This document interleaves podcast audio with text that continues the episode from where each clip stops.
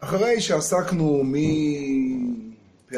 י"א, פסוק א', בצרות שעם ישראל מתחיל מיד עם היציאה מהר סיני, המתאוננים, נכון? המתאוננים, קברות התאווה, זוכרים מהאספסוף?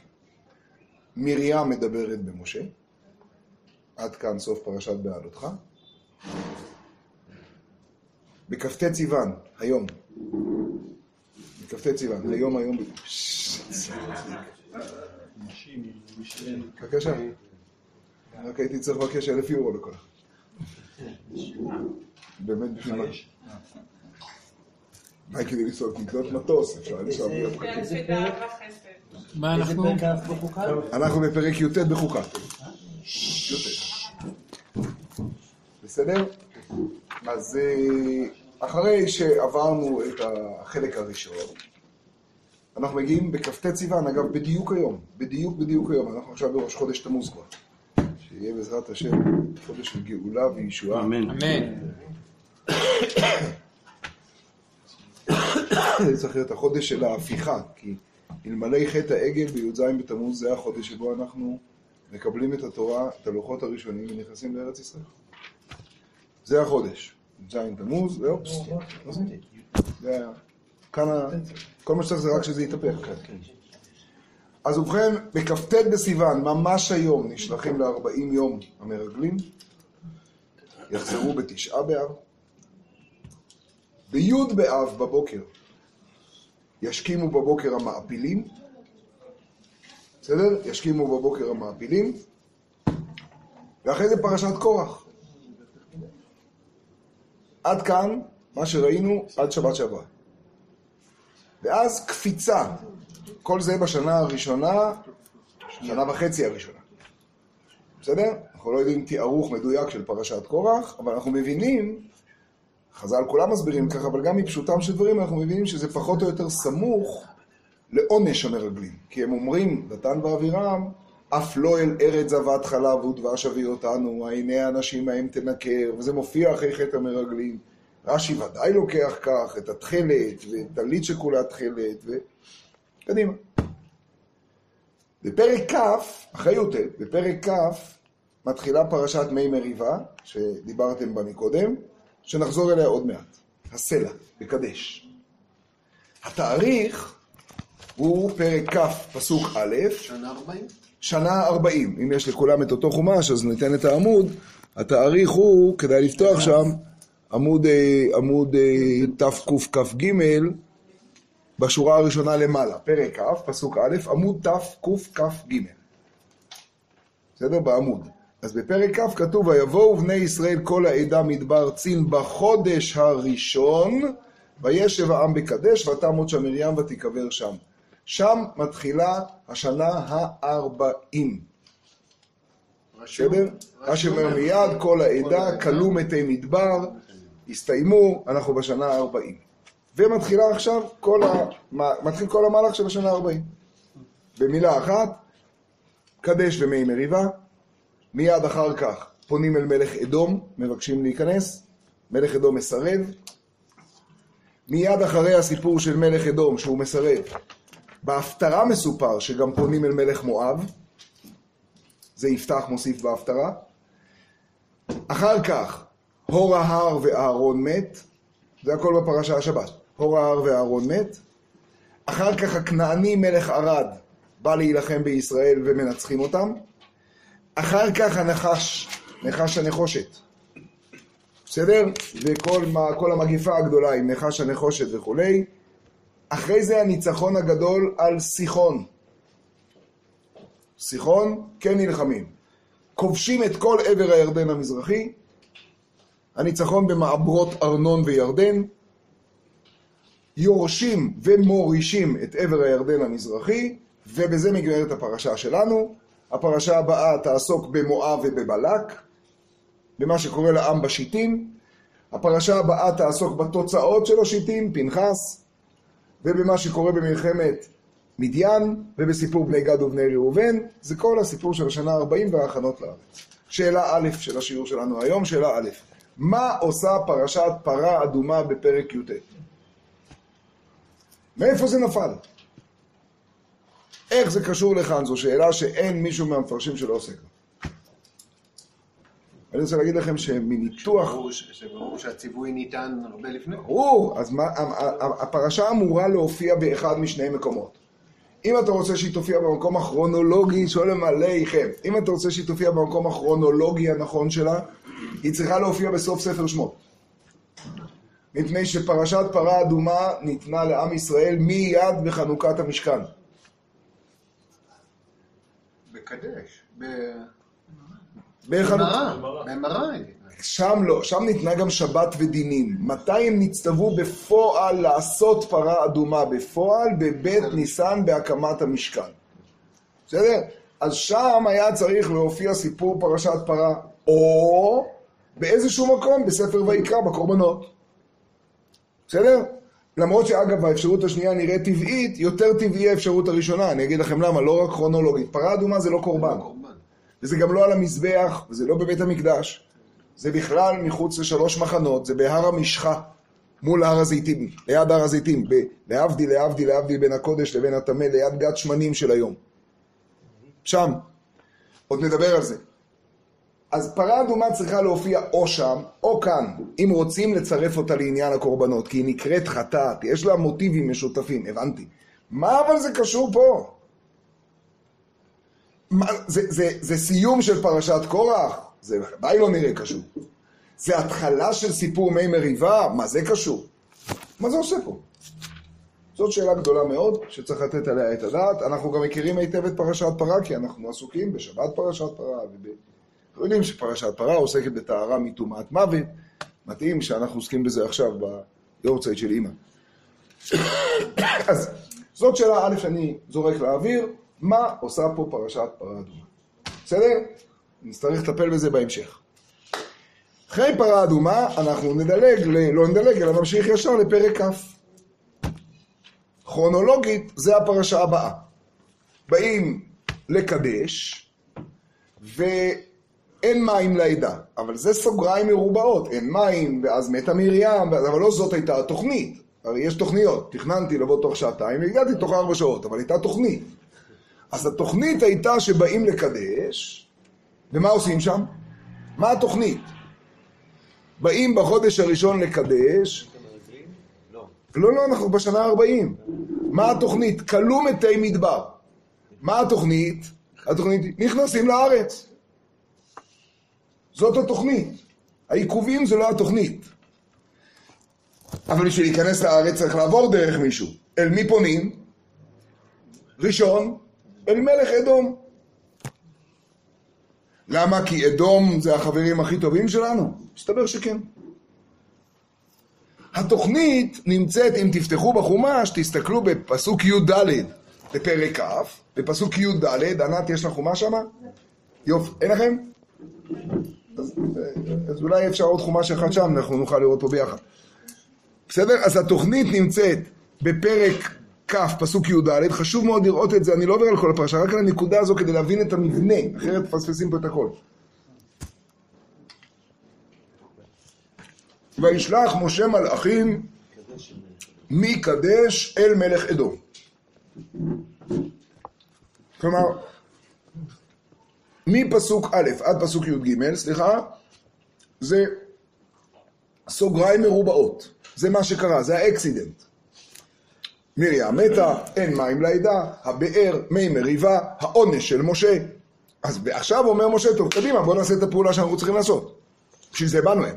מה הוא אומר? אני קורא איתכם לשנייה אחת את הפסוקים האלה, אחרי זה אני חוזר למי מריבה. וישלח משה מלאכים מקדש מלך אדום, כה אמר אחיך ישראל. יש כאן אווירה מאוד אה, מיוחדת. מלך אדום, זה עשיו.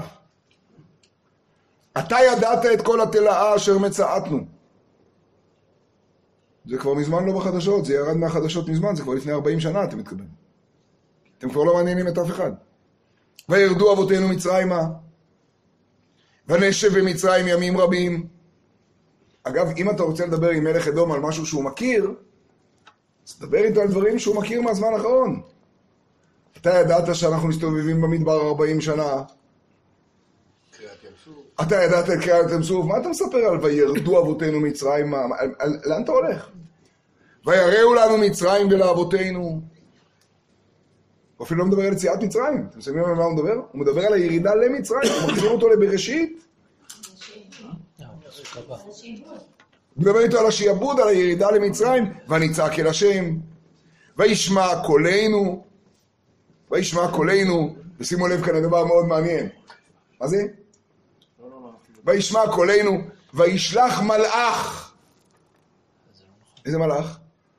עוד מעט נראה. אני ולא שרף, אני ולא מלאך. אני מל- אני ולא מלאך, אני ולא שרף.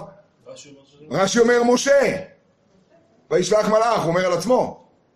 כה אמר אחיך ישראל, וישלח מלאך. משה לא מצטט את עצמו, הרי משה אומר כה אמר אחיך ישראל. משה של מלא איכם בכבוד וכבוד וכבוד וכל לא מפסיקים. וישלח מלאך ויוציאנו ממצרים. הוא לא מדבר מילה, לא על יציאת מצרים, לא על קריעת ים סוף, לא על מה שצריך לדבר לכאורה עם מלך גוי, שאתה רוצה לדבר איתו על מי זה העם הזה. ת, תביא, לו את ה, תביא לו את הפרוספקט, ת, תספר לו קצת מה, מה שאתה אתה רוצה למכור משהו, תספר לו, תרשים אותו. הוא מדבר איתו על ספר בראשית, מדבר איתו על איך יצאנו ממצרים, והנה אנחנו בקדש, והנה אנחנו בקדש, עיר קצה גבוליך.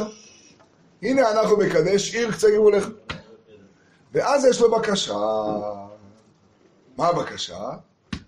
נע ברא נע בארצך, לא נעבור בשדה ובחרם, לא נשתה מי באר, דרך המלך נלך, לא ניטה ימין ושמאל, עד אשר נעבור גבוליך. לא מלחמות, לא מאבקים, מבקשים לעבור בארצך, דרך המלך. ויאמר אליו אדום, לא תעבור בענייית, פן בחרב אצא לקראתך. האווירה אחיך פה ולא עוברת לא אחיך, איך אומרים בגולני? אל תקרא לי אחי ואל תיתן לי... לא תעבור בי פן בחרב אצא לקראתך. אה, אה, עוד שעה. לא תעבור בי פן בחרב אצא לקראתך. היום אמרו אליו בני ישראל במסילה נעלה, ואם את מימיך נשתה אני ומקנאי ונתתי מרחם, רק אין דבר, ברגלי אעבורה. תן לעבור. ויאמר לא תעבור. ויצא אדום לקראתו. ויצא אדום לקראתו. זאת אומרת, עם ישראל צריך להכין את עצמו למלחמה הראשונה בשנת ה-40, בעם כבד וביד חזקה. הפעם האחרונה שאנחנו זוכרים את הביטויים האלה זה במצרים. וימאן אדום נתון את ישראל עבור בגבולו, ויית ישראל מעליו, וכאן מתחיל כל הסיפור. ולמה אומרים להם? לא יודע, אני לאט לאט, אה, רבנו, אנחנו הולכים לאט לאט, אנחנו רוצים לראות את הכל בינתיים. זה סוגיה מעניינת מאוד, מלך אדום, אבל למה הגענו לקדש? למה הגענו לקדש? כדי, כדי לעבור דרך אדום לארץ. ויש לנו כנראה עם אדום סיפור ברור וקל.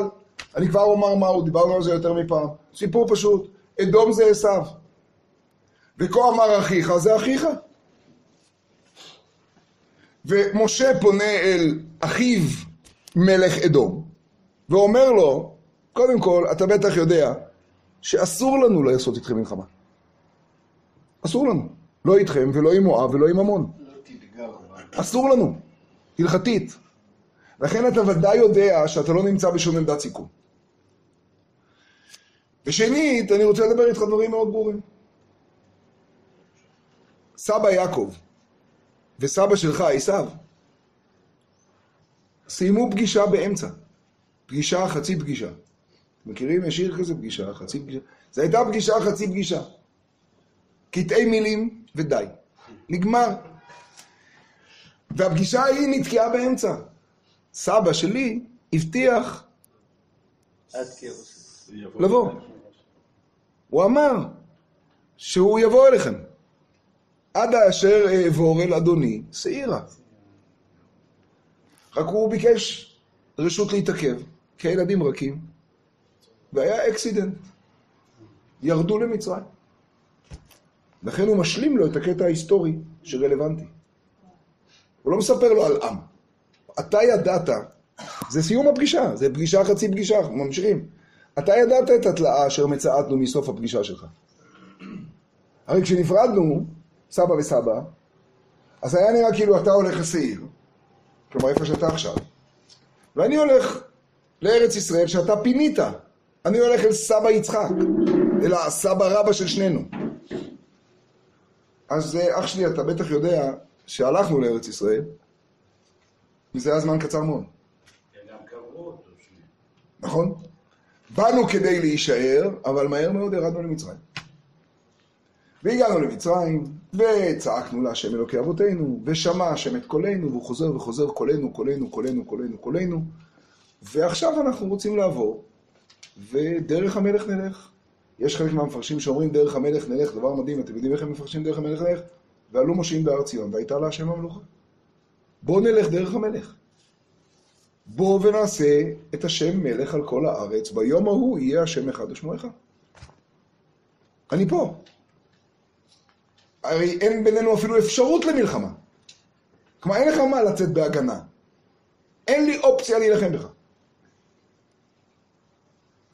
דרך המלך נלך, ומלך אדום מסרב, והשאלה שאתה שואל מצוינת, אני עוד נדבר עליה בהמשך, מעון כל כך קשה. מה קרה? מה שברור הוא שהמעון הזה משנה את פני המפה. המעון, הסירוב. הוא משנה את פני המפה. מרגע זה מתחילים לפנות אל אדום, אחרי זה אל מואב, אחרי זה אל עמון, אחרי זה סיחון תוקפים, הכל, הכל, הכל, הכל מסתובב. כל הנחשים זה ותקצר נפש העם בדרך שצריכים לסובב את ארץ אדום. סיפור מלך אדום, התחלתי בו, למרות שהוא לא הנקודה החשובה שאני רוצה לגעת בה. התחלתי בו רק מסיבה אחת, נחזור אל הכל בסוף עוד מעט. מחילה. אמרתי, אני משאיר את זה פתוח. שאלה גדולה מאוד, השארתי פתוח. הסירוב הגדול הזה, המאוד משמעותי, עם כבד ויד חזקה והוא יוצא להילחם בו. הסירוב הגדול הזה שעומד בו מלך אדום, מביא אותנו עכשיו ל- ל- ל- למסלול של שנת ה-40. לא מותר להילחם בנו? אין לו שום בעיה. לא נאמר לו לא. קדימה. אני חוזר לימי מריבה. אחרי ששאלתי שאלה א', מה עושה פה פרשת פרה אדומה? אמרתי שאנחנו חוזרים לפרק כ', אנחנו מגיעים, לא קשור לקורח, לא קשור לכל מה שהיה מקודם. מגיעים לשנה ה-40 לקדש על מנת להיכנס לארץ. אגב, השם קדש הוא מדהים. המגמה היא לקדש את השם עכשיו. גם בפועל שם זה להקדיש אין. זה לא קדש של ספר בראשית. זה קדש אחרת. יש כאן עניין של לקדש. יש כאן עניין של להיכנס פנימה. מגיעים במגמה ברורה. להביא את אדום, לעשות בית תפילה לכל העמים, להביא את רומא לירושלים. לא פחות. זו המגמה של ההגעה לקדש. באמצע מגיעה פרשת מי מריבה, ובה אני רוצה לעסוק כמה דקות. ואז נחזור לכאן ולכאן. פרשת מי מריבה היא פרשה קשה מאוד. מה החטא? מה הפרופורציות בין החטא לעונש? מה העם רוצה? נכנסתי ככה באמצע ואיתן שאל בצדק לכאורה, העם רוצה משהו מאוד טריוויאלי ובסדר גמור, מים. בואו נבדוק עוד שנייה אם זה אכן מדויק. הוא אכן רוצה מים, אבל בואו נבדוק אם זה מה שהוא אומר, ואם זה מה שבאמת הוא רוצה. עוד רגע. מה קורה. מה קורה למשה ואהרון? איך זה יכול להיות? מה קורה? המפרשים כולם, אנחנו יודעים את זה, המפרשים כולם עסוקים בפרשה הזו. אין מי שלא עסוק בפרשה הזו, זו הפרשה הקשה ביותר לפרשנות, היא קשה. אחד המפרשים המאוחרים אומר משפט מאוד יפה, הפרשה הזאת קשה כי שום פירוש לא משכנע אותך מספיק שהחטא הוא מספיק גדול כדי להסביר את העונש. אז מה התפקיד של הפרשן? למצוא חטא יותר גדול שעוד אף אחד לא מצא. נו נו, הנאה גדולה. ואז מה נעשה עם זה? עכשיו, המפרשים נוגעים פה בכמה נקודות מאוד מעניינות. בואו נקרא רגע את הפסוקים, נקרא שנייה את הפסוקים מי מריבה, ונחזור לכל ביחד. פרק כ', פסוק א', ויבואו בני ישראל כל העדה מתפרצים בחודש הראשון, וישב העם בקדש, ותמות שם מרים ותיקבר שם. ולא היה מים לעדה, ויקהלו על משה ועל אהרון. העובדות ברורות, אין מים לעדה. שימו אגב לב לתופעה מעניינת, עם ישראל נקרא פה עדה. תופעה מאוד מעניינת, הוא נקרא עדה. השם עדה מופיע, אה, עדת בני ישראל. אפילו בפרה אדומה כתוב לעדת, והייתה לעדת בני ישראל למשמרת למי נידה. אבל זה עדת בני ישראל. סתם המילה עדה, את מזכירה את קורח שאומר כל העדה, מעניין, תזכרי אותו. סתם לקרוא לעם ישראל עדה זה לא כל כך מוכר. אנחנו קוראים עדה לסנהדרין, עיני העדה, מניין זה עדה, עד מתי לעדה המרגלים. לא יודע, לא יודע, אבל המילה עדה, המילה עדה היא מילה מעניינת מאוד, ננסה לנתח אותה בהמשך. אבל כאן... יכול להיות, יכול להיות, אתה הולך עכשיו לקורח, יכול להיות, נראה עוד מעט. הביטוי עדה מלשון מה? אולי, אולי מעניין מאוד. מוזכר מקודם. המילה עדה מוזכרת פה. נמשיך. העובדות, לא היה מים לעדה ויקהלו על משה ואהרון. אין ויכוח על העובדות? אין ויכוח. עכשיו תשמעו טוב. וירב העם עם משה, ויאמרו לאמור, ולו גבנו בגבה אחינו לפני השם. תגידו לי אם הם מבקשים מים, תקשיבו. ולו גבנו בגבה אחינו לפני השם. ולמה הבאתם את קהל השם אל המדבר הזה למות שם אנחנו ועירנו. בהמשך אנחנו נדגיש כמו מילה אחת, אבל אני עכשיו עוד לא מדגיש אותה. ולמה הבאתם את קהל השם אל המדבר הזה למות שם אנחנו ועירנו. ולמה העליתונו ממצרים להביא אותנו אל המקום הרע הזה. לא מקום זרע ותאנה וגפן ורימון ומים אין לשתות. זה רק בסוף, המים. זה פלא פלאות. תגידו לי, ואם זה כן יהיה מקום זרע, אז יש לכם מים לשתות. כל אחד יהיה לו שני דונם חיטים באף. אז יהיה לכם עכשיו מים לשתות. חוץ מזה, תגידו, מה אתם אומרים? תגידו מה, כן, תגידו מה אתם אומרים. אתם אומרים שהמדבר הוא לא מקום זרע וגפן ותאנה ורימון? איך אומרים הישראלים? מה אתם אומרים? זה הגדרה במילון אבן שושן למדבר. מה, מה אתם אומרים? מה זה רלוונטי למה שאתם רוצים? לא, כי אין מים, וגם אין כל הדברים האלו, אבל זה מתחיל בזה שאין מים וגם כל זה. איפה כתוב שאין מים? הם עוד לא אמרו את המילה. אמרו, לא, הם לא אמרו. ומים אין לשתות. בסוף!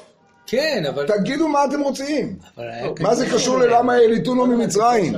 למה אתם לא מבקשים לא היה מים מים? לא אז מים תגידו. אנחנו רוצים מים. We כן, want water. לא, אבל יש- הבדל... הם לא היו צריכים מים. לא, יש הבדל, יש הבדל אם אתה... יש הבדל אם אין לך איקס, ואתה בא לבקש איקס. כן, שזה הטריוויאלי כן, ביותר. כן, לבין זה שאין לך איקס, אבל גם אין לך A, B, C, D, E, F. אז אתה, כש- כשבאת בא להתלונן לי-X, אתה אומר, לא רק אין לי X, גם A, B, C, D, F. אז זו- טענה עוד יותר אה, כבדה. אבל הבסיס זה ה-X. אבל לא ה-A, כך B, C, D. ו-F זה לא טענה בכלל. מישהו חשב שבמדבר יש זרע, תאנה, גפן ורימון? בסדר, שיגידו, שנייה אני אסביר לך, שיגידו נפשנו קצה בלחם הקלוקל. חם פה. זה רלוונטי. שיגידו אין לנו מ- שמשיות. מה- הם אומרים? בוז- בוזוגתם, מה הם רוצים? במיוחד שהם שם 40 שנה כבר. עכשיו זו השאלה השנייה שלי. אה, סליחה. החבר'ה האלה נמצאים פה 40 שנה. רגע, אבל אני אגדיר את זה יותר חזק ממה שעמדנו לומר. הם נולדו במדבר. על מה הם מדברים? למה העליתונו ממצרים? הם בכלל לא נולדו שם. אה, חלק. מי, אתה יודע איזה חלק? החבר'ה בני הלמעלה ממאה, אה, ואלה שהיו פחות מגיל 20. זה הילדים. נו, כל השאר מתו באמצע. נכון. המסה המרכזית זה כאלה שנולדו כבר במדבר. כן. הרוב, כל הבני 20 עד 60, או הבני 0 עד 20, אז מה הטענה עכשיו? מה הטענה? ובסוף ומים אין לשתות. חכו עם זה רגע. ויבוא משה ואהרון מפני הקהל אל פתח אוהל מועד ויפלו על פניהם וירח כבוד השם עליהם. אני ברשותכם מתעכב שנייה אחת על כמה מילים שתשימו לב אליהם. ויבוא משה ואהרון, מעניין. ויבוא משה ואהרון. איך היה צריך להיות בעברית? ויבואו. ויבואו. חכו, תראו עוד מעט אם זה מכוונן או לא. תראו בפסוקים כי זה מדהים. אני עושה בכוונה קריאה של כמה דקות, פשוטה של הפרשה. ויבוא משה ואהרון מפני הקהל. מה נבהלתם? איך אמר אה, איתן? הם ביקשו מים. אוקיי, הם אומרים דברים לא טובים, לא מקום זה, אז מה? ויבוא משה ואהרון מפני הקהל, אתה בא מפני איזה מגיפה, אתה בא מפני... ויבוא משה ואהרון מפני הקהל אל פתח אוהל מועד. ויפלו על פניהם, ויפלו. ויפלו על פניהם, מה קרה? ויפלו על פניהם היה אצל קורח. מ- מישהו אמר, מישהו אמר פה שמבקשים כהונה? מישהו אמר שרוצים להפוך את המקום? אבל זה אולי בדיוק הבעיה, שהם מתחילים במקום, הם רוצים לעצור את זה לפני, אולי הם מרגישים ששוב פעם הסיפור הזה חוזר על עצמו, וזה הולך להיות... זה אולי, אני רוצה לראות פה דברים ודאיים. עוד מעט תראה שהם ודאיים, חכה. וירא כבוד השם עליהם. כמו אצל קורח. וידבר השם אל משה לאמור. עליהם זה אל כולם. עליהם לא בעין, באלף. עליהם, אל כולם. וידבר השם אל משה לאמור. עכשיו שימו לב, זה מאוד מאוד חשוב. קח את המטה. שימו עכשיו לב טוב. מי אמור לקחת את המטה? מי? דבר השם אל משה, משה. משה. לדייק, לדייק. וידבר השם אל משה לאמור. אהרון לא בפרשה.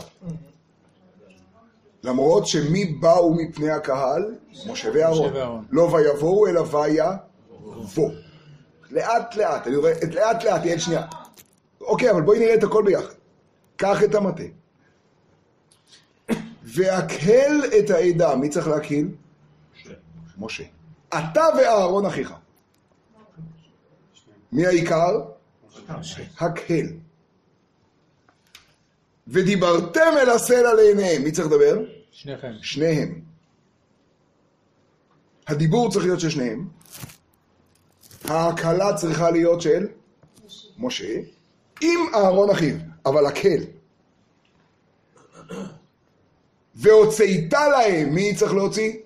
משה, לא אהרון, והשקיטה את העדה ואת בעירה. משה. שימו לב לתופעה שפעם דיברתי בה הרבה, ואני ככה בזמן האחרון נהנה, רואה לפעמים מחדש בפרשות, בתחילת ברכה, שם אני מנתח את העניין הזה לפי הרב חרלה. אז אני חוזר על נקודה שאני מדבר שמה. זה דבר מדהים. שימו לב להבדלים, אני עוד רגע אמשיך, אבל שימו לב להבדלים המדהימים בין שתי מילים פה בפרשה. עדה וקהל. שימו לב לתופעה הזו, אני חוזר על המילים האלה בפסוקים שכבר קראנו וממשיך הלאה. אני חוזר לפסוק א', ויבואו בני ישראל כל העדה. מכל העדה. זה לא סתם שעם ישראל מופיע פה בתור עדה, כבר כתוב בני ישראל, לא צריך להגיד כלום. כל העדה. ולא היה מים לעדה. לעדה, פסוק ב'. זה דברי התורה הקדושה עצמה. זה התיאור, המספר המקראי בקודש. העדה באה ואין מים לעדה. עכשיו, איך העדה רואה את עצמה? ויקהלו. בואו נראה. וירב העם ממשה, ויאמרו לאמור, ולמה והייתם את, נו, קהל. קהל השם. קהל. הם גם נקהלים. נקהלים זה עוד מעט נבין. ולמה והייתם את קהל השם. ולמה העליתונו ממצרים וכולי וכולי. ויבוא משה ואהרון, ויבוא משה ואהרון מפני הקהל. ניסינו להבין למה הם באים. הם באים מפני הקהל. מאיפה באה המילה קהל? מי אמר את המילה קהל? הם עצמם, העם. משה ואהרון באים מפני הקהל, שימו לב, לאן הם באים מפני הקהל? נו, אל פתח אוהל מועד. מועד מזכיר לכם מילה אחרת? עדה. מעניין מאוד. הם באים אל פתח אוהל מועד מפני הקהל.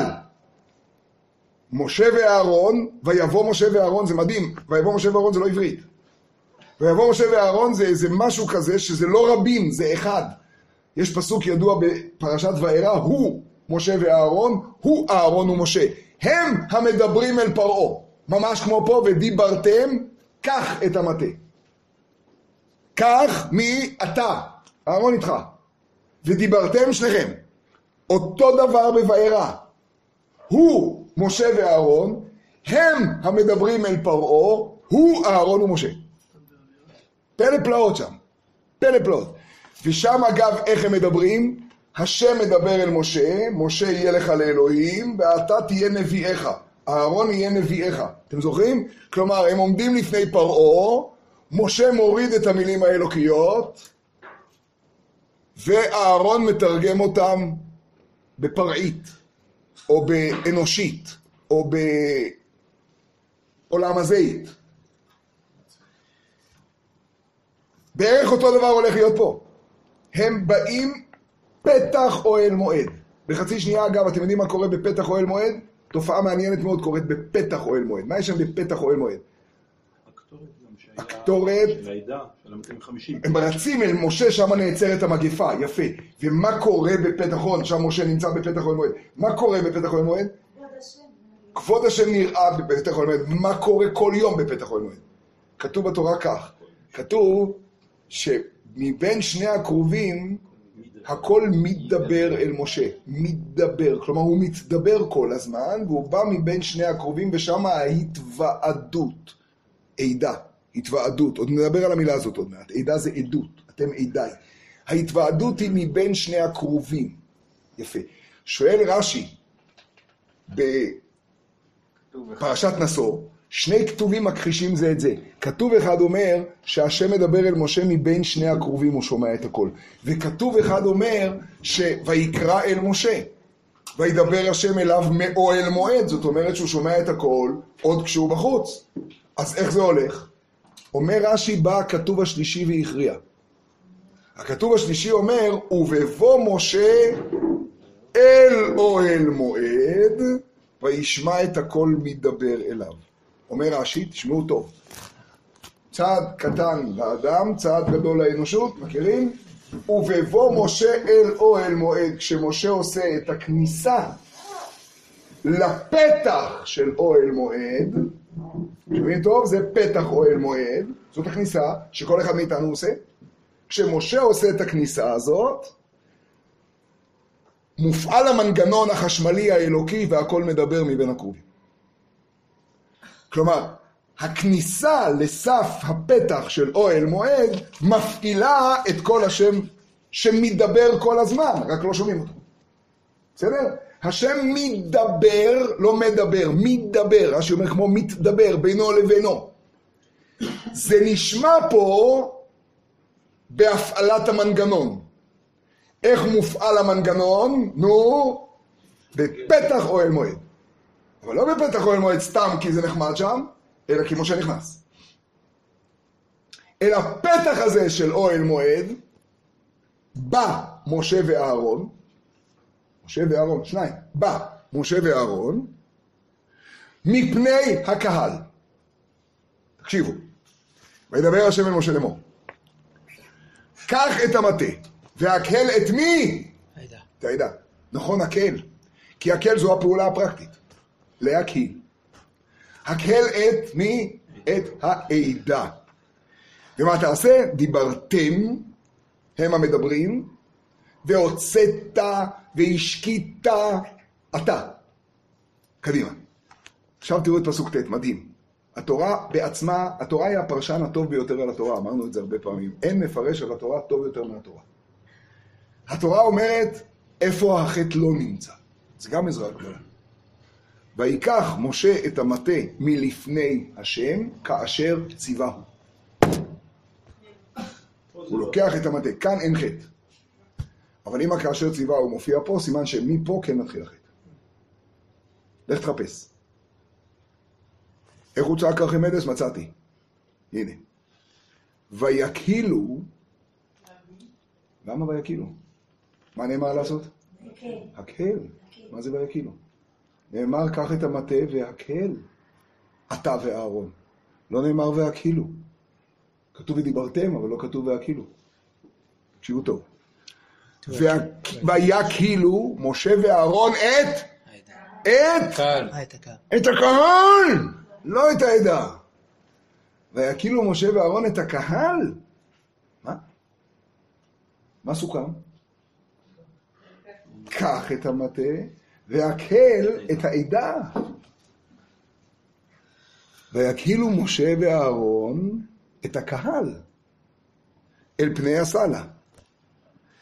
ויאמר להם, שמעו נא המורים, המין הסלע הזה נוציא לכם מים, כל המפרשים בכל מילה פה רואים אפשרות לחטא.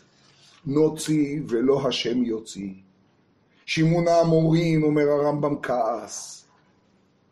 לכל המפרשים יש פירושים אדירים פה, יסודי היסודות באמונה. אבל השאלה הבסיסית היא, נניח שזה הפירוש, נניח שזה הפירוש. נניח שהפירוש הוא שהוא לא היכה, לא דיבר אלא היכה. נניח שהחטא הוא שהוא לא היכה פעם אחת אלא פעמיים. נניח כל הפירושים. אבל למה הוא הגיע לזה? תקשיבו מה הולך פה. ויאמר להם שמעון האמורים, הסלע הזה נוציא לכם מים, וירא משה את ידו, ויח את הסלע במטהו פעמיים, לא כתוב בשום מקום שהם דיברו, הציווי של דיברתם לא מופיע, לא מתרחש, וייצאו מים רבים, ותשתמי העדה, כלומר כשהמספר המקראי בקודש צריך לספר את הסיפור, על מי הוא מספר? על העדה. ויאמר השם אל משה ואל אהרון, יען לא האמנתם בי להקדישני לעיני בני ישראל. תקשיבו לפסוק הנורא הזה. נו, נו, נו, מה המילים? לכן לא תביאו את הקהל הזה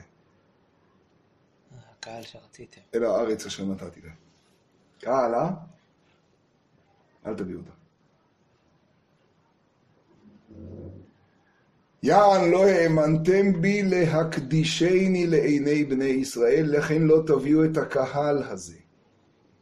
המה מי מריבה, אשר רבו בני ישראל את השם ויקדש בם. הפסוק הזה מופיע בפרשת מסעי שוב, כשמתואר למה משה ואהרון לא נכנסים לארץ, ושם כתוב, במקום המה מי מריבה, במריבת העדה. ושימו לב לעוד דבר אחד אחרון על העדה ועל הקהל, פלא פלאות, ראיתי אותו רק אתמול בלילה, לא שמתי לב לזה אף פעם. תראו את רש"י, יש לכם רש"י? כן. אם יש, וזה באותיות שאפשר לקרוא, תראו את רש"י שנייה בפסוק יען לא האמנתם בי. אתם רואים? פסוק כן. י"ב. בדיבור השני כתוב להקדישני, נכון? דיבור המתחיל להקדישני, יש לכם? כן. תשמעו את רש"י. זה הפסוק יען לא האמנתם בי להקדישני לעיני בני ישראל, לכן לא תביאו את הקהל הזה. אומר רש"י כך, להקדישני, שאילו דיברתם אל הסלע, זאת שיטת רש"י, שהחטא היה שהם לא דיברו. שאילו דיברתם אל הסלע, והוציא, מה הוציא? מים. מים, הייתי, תשמעו את המילים, הייתי מקודש לעיני העדה. העדה. מאיפה רש"י הכניס את המילה הזאת? בפסוק המילה לא מופיעה. רש"י מבקש שנשים לב שבפסוק מופיעה המילה הקהל ולא העדה. והייתי מקודש זה רק לעיני העדה. עוד מעט נבין את זה. הייתי מקודש לעיני העדה. איך? כי היו אומרים, תראו את המילים, מה סלע זה שאינו מדבר ואינו שומע ואינו צריך לפרנסה? מקיים דיבורו של מקום. קל וחומר, אנו. האמת שהקל וחומר זה לא מובן. בטח סלע, אם לי הייתה בחירה חופשית של סלע, גם אני הייתי טוב. מה הוא סלע זה? לא מדבר, לא שומע. סלע. למה ידבר? פרנסה בטח לא צריך. יש לו אבן. מה, למה? מה, מה אתה רוצה? אבל אילו הייתם מדברים אל הסלע, ומדברים זה גם משה וגם אהרון. וננסה לנתח עוד מעט למה. והיה הסלע מוציא, הייתי מקודש לעיני העדה, כי הם היו אומרים קל וחומר אנו. אתם יודעים מה ההבדל בין עדה לקהל, אומר הרב חרל"פ, זכר צדיק לברכה? קהל, כשמו כן. קהל מתאר קבוצה של אנשים שהתקהלו. מאיזושהי סיבה. הם בהפגנה עכשיו, צודקת. הם מחכים לאוטובוס. הם באותו בנק. בחלוף האינטרס המשותף, הקהל הזה מתפזר. לפעמים האינטרס הזה פג אחרי עשר דקות שהאוטובוס מגיע, ולפעמים האינטרס הזה פג אחרי 250 שנה שהמדינה מתפרקת. בסדר? אבל זה קהל. קהל של 50 וכמה מדינות החליט להקים את ארצות הברית. זה קהל. והקהל הזה מתקהל איקס זמן, 200 שנה, 500 שנה, 5 דקות. אתם יודעים מה זה עדה? עדה זה אתם עדיי נאום השם ואני אל. עדה זה מי שבא להעיד על האינסוף. אני לא יכול להעיד על משהו שאני לא.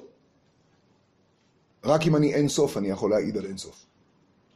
לכן אתם עדיי נאום השם. ואני אל. אתם עדיי. למה אתם עדיי? כי אתם כנסת ישראל, כי אתם עם ישראל, כי אתם קודש. אתם עדיי.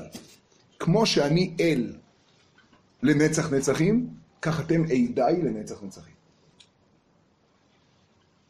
זה עדה. סליחה, למה זה הופך אותם לעדות לנצח נצחים? למה? כי עדה, עדה זה עצם המהות של עם ישראל. מהותו של עם ישראל. עם זו יצרתי לי, תהילתי יספרו. אה, כי הוא אינסוף יצר אותם. בדיוק. התפקיד שלכם הוא תפקיד אינסופי. כדי שאתם תוכלו להעיד, אתם לעולם תעידו עליי. אני לעולם? אז אם אתם מעידים עליי, אז אתם תעידו עליי לעולם. אתם לעולם לא תפסיקו להעיד עליי. אין מישהו אחר שיעיד עליי. אתם עידי נאום השם ואני אל. זאת האומה לא תהא מוחלפת. אז אתם עידי נאום השם ואני אל. מה זה השילוב שיש פה, נגיד, לפני כל אה, קהל הדת בני ישראל? עוד מעט, הפלא פלאות, זה בפרה אדומה, חכי עוד מעט. לא. אה, רגע, רגע, נגיע לכל. עכשיו יש פה תופעה, בתפקיד שממלאים זה לא שני ציבורים שונים, אלא זה... בתפקיד עצמו, במהות. מהצד הפרקטי שלנו, מהצד המעשי שלנו, אנחנו קהל. יש לנו תפקידים של קהל. יש לנו תפקידים. התפקיד שלנו הוא X, התפקיד שלנו הוא Y, לפעמים אנחנו עושים אותו טוב, לפעמים אנחנו עושים אותו לא טוב. רגע, עם ישראל זה קהל או עדה? גם וגם. גם וגם. עם ישראל הוא קהל ועדה, והוא עם והוא בני ישראל, הוא המון דברים. במהותו, הדבר האינסופי שבו, שהרבה מאוד פעמים לא בא לידי ביטוי, הוא היותו עדה. אתם רוצים לשמוע את הדוגמה הקשה ביותר? אתם יודעים מאיפה לומדים שכל דבר שבקדושה חייב להיות בעשרה? מהפסוק. עד מתי? לעדה הרעה הזאת. אתם יודעים מי זו העדה הרעה? עשרת המרגלים. מהם לומדים שצריך להגיד יתגדל ויתקדש שמי רבה בעשרה. אבל דווקא העדה זה צריך להיות חיובי. כי במהותם הם קודש. זה החיוביות. העדה באה לתאר משהו שהוא בלתי הפיך. הוא במהותו קדוש. הוא קודש לא כי הוא צדיק, לא כי הוא כהן, לא כי הוא לוי, כי הוא אין סוף, הוא כלל ישראל, הוא נצח ישראל, הוא עדה. זה הביטוי עדה. ונסלח לכל עדת בני ישראל. לכל עדת בני ישראל. כי לכל העם בשגגה. אנחנו נשתמש בביטוי העדה הזאת עוד הרבה פעמים, תחכו. זה יכול להיות עם אחר? עדה? לא, רק, רק עם ישראל. קהל יכול להיות הרבה קהלים. עדה לא. העדה זה אנחנו, העדה זה התפקיד שלנו, העדה זה המהות שלנו כעם. אנחנו במהותנו מעידים. אז איך אה. הופה, תזכור את קורח וחכה איתו. הוא שיא השיאים של הפרשה. אנחנו מתחילים את הפרשה במה עושה פה פרה אדומה, אל תשכחו. רגע, תנו לנו לעבוד. זה זכור את קורח. קשור ל"ויפח באפיו נשמת חיים", ואז בגלל שהוא נפח בו... אה, ודאי, אינסוף, ממ- ממילא הוא אין סוף, וממילא הוא במהותו מעיד. עכשיו תשמעו הלאה. הפרשה הזו היא פרשה פלאית, אומר הרב חרל"פ.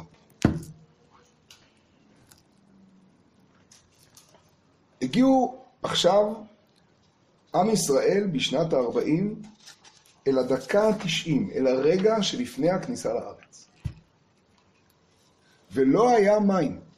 וזו אמירה אמיתית, אין שום דיון. לעדה לא היה מים לשתות. לעדה לא היה מים לשתות. הם באים אל משה, והתלונה היחידה של הקדוש ברוך הוא היא התלונה הבאה.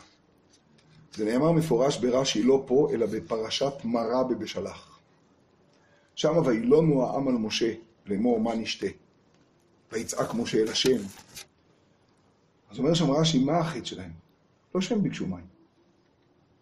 בסדר גמור, מה נשתה? אלא איך הם ביקשו. שם אומר רש"י את המילים, למה בתרעומת על משה? למה לא באתם אל משה ואמרתם לו, בקש עלינו רחמים, וייתן לנו מים. בקש עלינו רחמים וייתן לנו מים. במילים אחרות, אני חסר. האדם הוא יצור חסר. אני הולך להגיד את המשפט משונה. הייחוס של האדם, מהותו של האדם, זה שהוא חסר. באותה שנייה שהוא שוכח את זה, הוא מנסה להיות אלוקות. ובאותה שנייה הוא נפרד מהקדוש ברוך הוא. החסר של האדם, עצם החסר שלו, זה דרך שהקדוש ברוך הוא רוצה להזכיר לו שהכל ממנו. מה קורה לאדם כשחסר לו? זו תכונה נוראית. יש לו, ברוך השם, עשרה ילדים צדיקים, אחד עושה לו בעיות עכשיו. זהו, העולם נהרס. זה הוא, וזה קרה זה, והוא, והוא, והוא. כי מבחינתו, כך אימא אמרה לו כשהוא היה בן שלוש, הוא כפרה, הוא מלאך, הוא מושלם. פתאום יש פדיחה במושלמות. במקום לתפוס שהחסר הוא בסך הכל אזכור של כל הטוב. של כל מה שהקדוש ברוך הוא רצה לתת לך, ולהזכיר לך שאין לך כלום משלך. שכל מה שיש לך זה הוא. שהתשעה ילדים הנפלאים הם בכלל לא שלך. שהכל זה הקדוש ברוך הוא. ושאתה מאוחד בו. ואתה דרך החסר הזה, זו הדרך היחידה שהקדוש ברוך הוא מדבר איתך. הוא מדבר איתך דרך חסרים, אל תיבהל מזה. זה דבר טוב. אנשים לא מוכנים להתמודד עם החסר הזה. לא מוכנים להתמודד. חסר זה נפילה, חסר זה חטא, חסר זה מכה, חסר זה אובדן, חסר זה... והחסר הזה, אם אתה תתפוס שהחסר הזה הוא בעצם סיבה מהקדוש ברוך הוא קשר. לקשר. אתם יודעים, הקדוש ברוך הוא נקרא מלך שהשלום שלו. השפת אמת מסביר מלך שהשלימות היא רק שלו. השלימות שהיא שלו, אם אתה מבקש לזקוף לעצמך אותה, באותה שנייה התנתקת. יש ביטוי ידוע בפרשת בראשית, על ויכל אלוקים ביום השביעי. רש"י שואל שם את השאלה המפורסמת, הרי ויכל אלוקים ביום השישי. אז התשובה המפורסמת היא שבין השמשות, אבל התשובה השנייה של רש"י היא אחרת לגמרי. באמת אלוקים כילה את הכל רק ביום השביעי. כשהוא ברא את השבת, הוא ברא את המנוחה. ושם יש ביטוי. מה היה העולם חסר? מנוחה. שמעתי מהרבי מספינקה. מה היה העולם חסר? כשהעולם מבין שהוא חסר, הוא מגיע אל המנוחה שלו. מה היה טלפונים להשמיד דרך האטום למטה? מה היה העולם חסר? מה היה העולם חסר? כל מה שהעולם, כל החידוש של העולם שהוא חסר, ואז הוא מגיע אל המנוחה. הכוח שלו להגיע אל המנוחה זה בקבלת החסר. זה דבר עצום. וכשהוא מקבל את החסר, כשהוא מקבל את החסר, הוא בעצם תופס שהוא חלק מאלוקות. הוא חלק מאלוקות.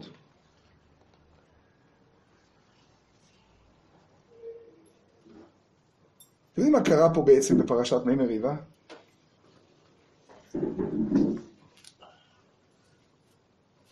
העם מגיע אל משה ואומר לו, הוא לא מגיע אגב אל אהרון, הוא מגיע רק עם משה. וירב העם עם משה. לשון תרעומת. והעם אומר, אין כלום. אין זרע, אין תאנה, אין גפן, אין רימון. חבר'ה, גם לא אמור להיות, זה אמור להיות בארץ זבת חלב ודבש. עוד רגע אנחנו מגיעים לשם. אנחנו בדיוק לפני הכניסה. מה אתם אומרים, שחסר משהו? או שאתם אומרים שאין כלום? מה אתם אומרים? הם אומרים שאין כלום. אתם רואים בעצם שזה אין וזה אין וזה אין וזה אין וזה אין וזה אין וזה אין וזה אין ואנחנו צריכים... ש- זה כמו, אתם, זה, זה דומה מאוד לקברות התאווה. איך אומר משה רבנו? ואם נמצא להם את כל דגי הים, הם יירגעו? הרי הם לא מקבלים את רעיון החסר. הם לא מקבלים את הרעיון הזה של החסר. הם מנותקים מאלוקות על ידי אי קבלת הרעיון של החסר. באי קבלת רעיון החסר, באי קבלת רעיון החסר, אז אתה הופך להיות למשהו שהוא איסוף של המון המון דברים. גיבוב של מיליוני דברים. למה העליתונו ממצרים? מה היה לכם שם במצרים? לא יודעים, אבל הבנו שבמצרים יכולת לקבל את זה ואת זה ואת זה ואת זה ואת זה ואת זה ואת זה. אבל הקדוש ברוך הוא לא מתרגז עליהם. והקדוש ברוך הוא לא מתרגז עליהם בכלל. תשמע, זה פלא לא פלאות. לא שום. דבר, הוא רק אומר עכשיו למשה, תשמע, תשמע רגע מה אומר משה לקדוש ברוך הוא, שנייה. ויבוא משה ואהרון, לא מפני מה שהם אמרו. הם לא נבהלו גם משה ואהרון ממה שהם אמרו, תשמע איתן. ויבוא משה ואהרון מפני מה? מפני הקהל. ויבוא משה ואהרון מפני הקהל, הם נבהלים, הם רואים את עצמם כעוד ועוד ועוד ועוד ועוד כקהל, כהתקהלות. הם לא רואים את העדות, הם לא רואים את העדה. ואנחנו הרי נמצאים בקדש. ובקדש אנחנו הולכים לפנות אל מלך אדום ולהגיד לו, אנחנו הכל כל יעקב. אנחנו הולכים להקים בית תפילה לכל העמים. עוד שתי דקות הולכים מפה להקים בית תפילה לכל העמים, בשביל זה אנחנו פה, הגענו הנה, בשביל זה הגענו לפסוק י"ד. ויבוא משה ואהרון, אתם יודעים מה זה ויבוא משה ואהרון? זה הבחינה הגדולה של משה. משה ואהרון הם אחד. משה ואהרון זה, זה, זה ורעך ושמח בליבו, זה הכוח שהחסר שלי והחסר של... זה בכלל אחד. אין לי... מה זו אחדות? מה זה בכלל המושג אחדות? השפת אמת מדבר על זה הרבה בפרשת המרגלים ובפרשת קורח עוד יותר. הוא אומר דבר מדהים, כתוב איש אחד, איש אחד למטה. איש אחד, איש אחד. אומר השפת אמת, תשמעו, זה הברקה עולמית. מה זה איש אחד, איש אחד? אומר השפת אמת, אתם יודעים מה זו אחדות אמיתית? זה לא קולקטיב, זה קהל. זה לא אחדות אינטרסים, זה קהל. תשמע מה זה איש אחד, איש אחד. איש אחד בעם ישראל פירושו שלכל אחד, בכל אחד, בך, מישל, בכל אחד יש את כל אחד. בכל אחד יש את כל אחד. אני אסביר את זה. בכל אחד אתה ערב עליי, כי בך יש אותי. כשמסיים יעקב את הברכות לשבטים, כתוב איש אשר כברכתו ברך אותם. אומר רש"י טעות בעברית. היה צריך להיות כתוב איש אשר כברכתו ברך אותו. אותו, או איש אשר כברכתם ברך אותם. עונה רש"י, כשהוא אמר לנפתלי שהוא איילה, ולבנימין שהוא זאב. אז מה הוא אמר לבנימין? אתה לא איילה? אז למה אתה מחויב גם במצוות של נפתלי?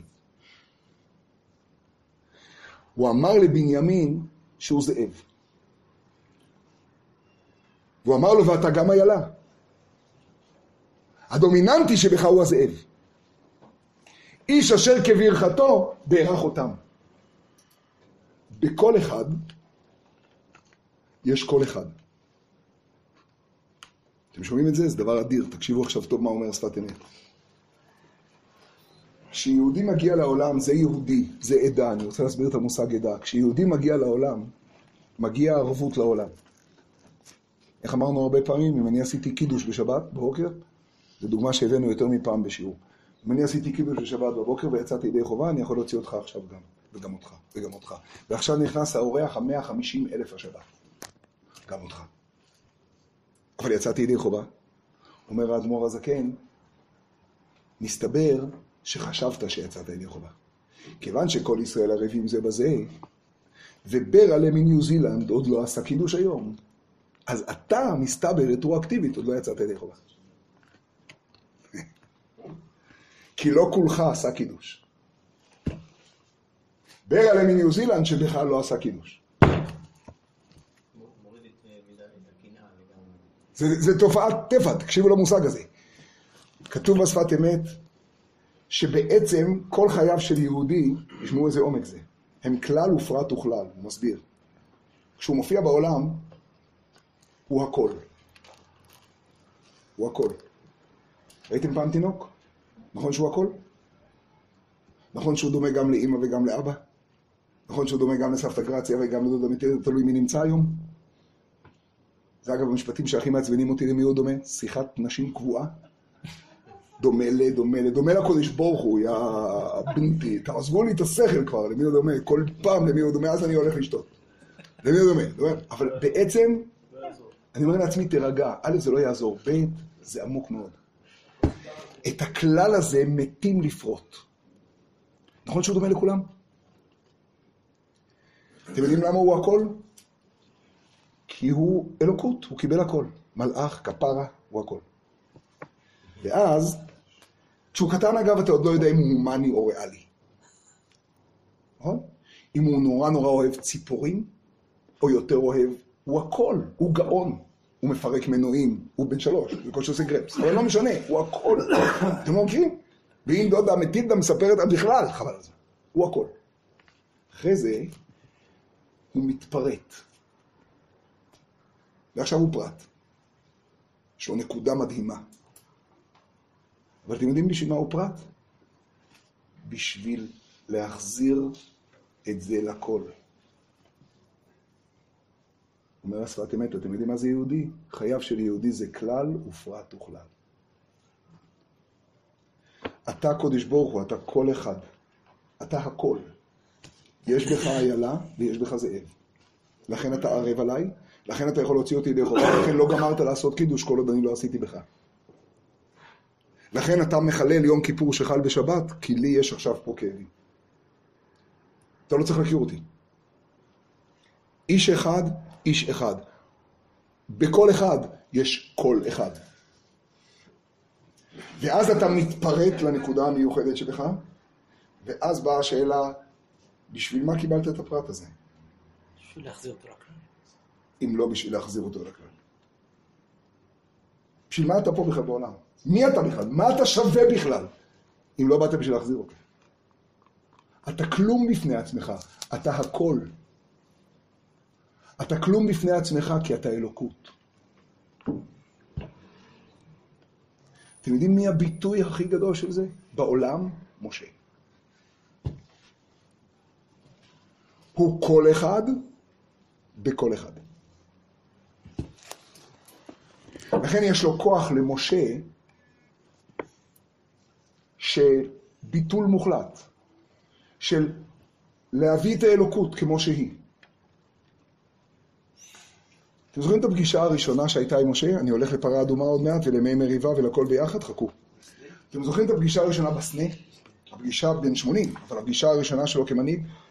הוא אומר לקדוש ברוך הוא בסנה, זה דבר לא ייאמן. הקדוש ברוך הוא בא אליו ואומר לו ללכת לדבר עם פרעה ולהוציא את בני ישראל ממצרים. הקדוש ברוך הוא בא ומסמן לו. מה הוא אומר לו? מי אנוכי כי אלך אל פרעה וכי יוציא את בני ישראל? מי אנוכי? מי אני? מה אני? ומה בני ישראל זכו? והקדוש ברוך הוא עונה לו כי אהיה עמך, ומה שאתה שואל מה הם זכו, וזה לך עוד כי אנוכי שלחתיך כשהם יצאו. כל פעם כשאני מגיע ללימוד הזה אני משתגע שם. כל אחד מאיתנו פה. דניס, היו באים אליך, בא אליך הקדוש ברוך הוא אישית, ואומר לך, רבי, לך יש כוח, עזוב את עם ישראל עכשיו, להציל את היהודי שם בבניין. לך עכשיו תציל אותו. אתה הולך? עכשיו אתה יכול, הקדוש ברוך הוא אומר לך, אתה הולך? תוך שנייה. אתה אומר לקדוש ברוך הוא, מי אני? מה אני? יש לי בן דוד, סבתא שלי. אם אתה תאמר את זה, מגיע לך שתי סתירות? אז למה למשה רבינו לא? כי אתם צדיקים ולא שואלים? יש מכתב של הרבי מלובביץ', שמה? שמישהו מתנצל שהוא שלח אותו... כן, כן, כן, כן, כן, כן. אני חולה, אני לא יכול, וזה, אז הרבי גוער בו. תגיד- לי שאתה רוצה שאני, שהשבור יברך אותך, שיהיה לך כוח למלא את השליחות. בדיוק, בדיוק. תפסיק לחשוב עליך, זה הביטוי של הרבי שם. אז מה אומר מי אנוכי? מה, מה משה רבנו אומר לו? בא הקודש ברוך הוא, זה לא סבתא שלי, בא הקודש ברוך הוא, אומר למשה רבנו, you are the one. אתה הולך להוציא את נס לך אל פרעה, אז מה הוא אומר? הוא ירביץ לי? מה הוא? איזה מין דברים אלה בכלל? אולי היחיד שיכול, כי זה בדיוק. אז, אז מה הוא אומר? טוב מאוד, אז מה הוא אומר? כתוב אצל האדמו"ר הזקן, תשמע מה אתה הולך להגיד, תשמע איזה עומק. כתוב אצל האדמו"ר הזקן שמשה רבינו לא בא להגיד מי אנוכי שילך מישהו אחר. לא להתבלבל, רק בהמשך הוא אומר יש את הארון. שלח נא תשלח. בשלב הזה הוא עוד לא אומר את זה. הוא אומר ריבונו של עולם, הרי כדי ללכת אל פרעה, מה זה פרעה? פרעה זה השער החמישים של הטומאה. פרעה זה יצירה של הסטרא אחרא, זה המציאות של כל הרוע, זה הטומאה עצמה. בוא נדבר רגע עכשיו דוגרי, ריבונו של עולם. הרי בסוף אתה תגיד לא מלאך ולא שרף ולא שליח ולא אחר. הרי בסוף אתה תגיד שאתה בעצמך יכול להוציא את ישראל ממצרים, ורק אתה יכול לנצח את פרעה. מי אנוכי כי ילך אל פרעה? לא אני ולא אף בשר ודם. אתה צריך ללכת אל פרעה. אתה ייצרת את זה, ואתה תוציא אותנו ממצרים. משה רבנו בא ואומר מי אנוכי, לא מי אנוכי במובן המ- המזויף, מי אנוכי וממילא מי כל אחד. אתם יודעים מה עונה לו הקדוש ברוך הוא? תחזיקו טוב, כי אהיה עמך. איך אתם מבינים כי יהיה עמך בעזרת השם, סייעתא דשמיא, אם ירצה השם אתה תהיה גדול, אנחנו גם נעשה מסיבה, נביא לך בומבו, במבה, בקודם. אתם יודעים מה זה כי עמך? תשמע משה רבינו, אתה כל כך צודק. באמת, באמת אתה לא שייך. באמת אתה... אתה יודע למה אני אומר לך ללכת? כי אני מחכה כבר 80 שנה של שואה, כדי שיגיע בעולם אדם שכשהוא יעמוד מול פרעה, הוא לא יהיה שם, רק אני אהיה. אתה מבין את זה, משה? אתה מבין למה אני שולח אותך? כי אתה לא תהיה שם, אני אהיה עמך. זה לא אתה בכלל. אתה הצינור. אתה תהיה לו לאלוהים, ואהרון אחיך יהיה נביאך. למה אני אומר לך ללכת?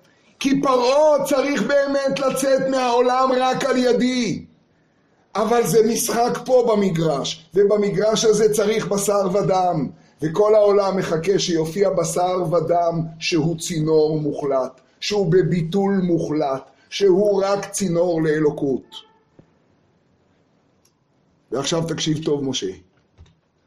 אתה חושב בהר סיני שאפשר שיקבלו את התורה ישר דרכי. עוד פעם אתה טועה באותה טעות? אתה לא מבין את הנקודה? אני רוצה שאתה תחדיר בכל אחד מוישלה. וכל אחד יהיה מוישה. וכל אחד יהיה פינה שנקראת משה. והפינה הזאת שנקראת משה בכל אחד, זה האיש אחד, איש אחד. זה המשה, שיכול את הכל למשות. הכל. הוא יכול כל הזמן להעיד על אלוקות. איך אמרנו תמיד, זה כל כך גדול את הסיפור שם עם בת פרעה וכי מן המים משיתיהו, תמיד אנחנו חוזרים על זה, שיש שם טעות בעברית, נכון? תמיד אנחנו חוזרים על זה, זה כל כך נפלא. היה צריך בכלל שהיא תקרא לו משוי, כי היא משתה אותו, והתשובה שאנחנו נותנים שם זה דבר כל כך גדול, התשובה שצריכה להינתן שם כל כך עמוקה. היא קוראת לו משה והיא אומרת לו, תקשיב ילד, כשתלך לגן כולם יגידו שאתה הילד שבת פרעה משתה אותך מהיאור. It's true! אבל יש עוד משהו שאני רוצה לספר לך. אתה יודע מה אני? אני בת פרעה. אתה יודע מה אני? אני בת פרעה. אתה יודע מה אני? אני הבת של היטלר. היטלר זה היה בקטן. אני הבת של פרעה. אני הנסיכה שאחראית על הוצאה להורג של הכי הרבה יהודים בעולם ושל הכי הרבה מיליוני ילדים בעולם. אני. אני הבת של פרעה. אני הבת של פרעה, זה מהותי, זה ענייני, אני הבת של פרעה. אני הדבר הכי מלוכלך בעולם. ואני הגעתי ליאור, ואני לקחתי תיבה. ראיתם פעם סרט שואה? ההמשך של לקחתי תיבה יכול להיות רק אקדח וירייה בראש.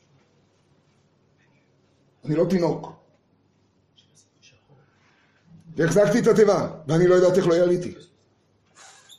ואז פתאום קפצה הילדה הזאת בת שש.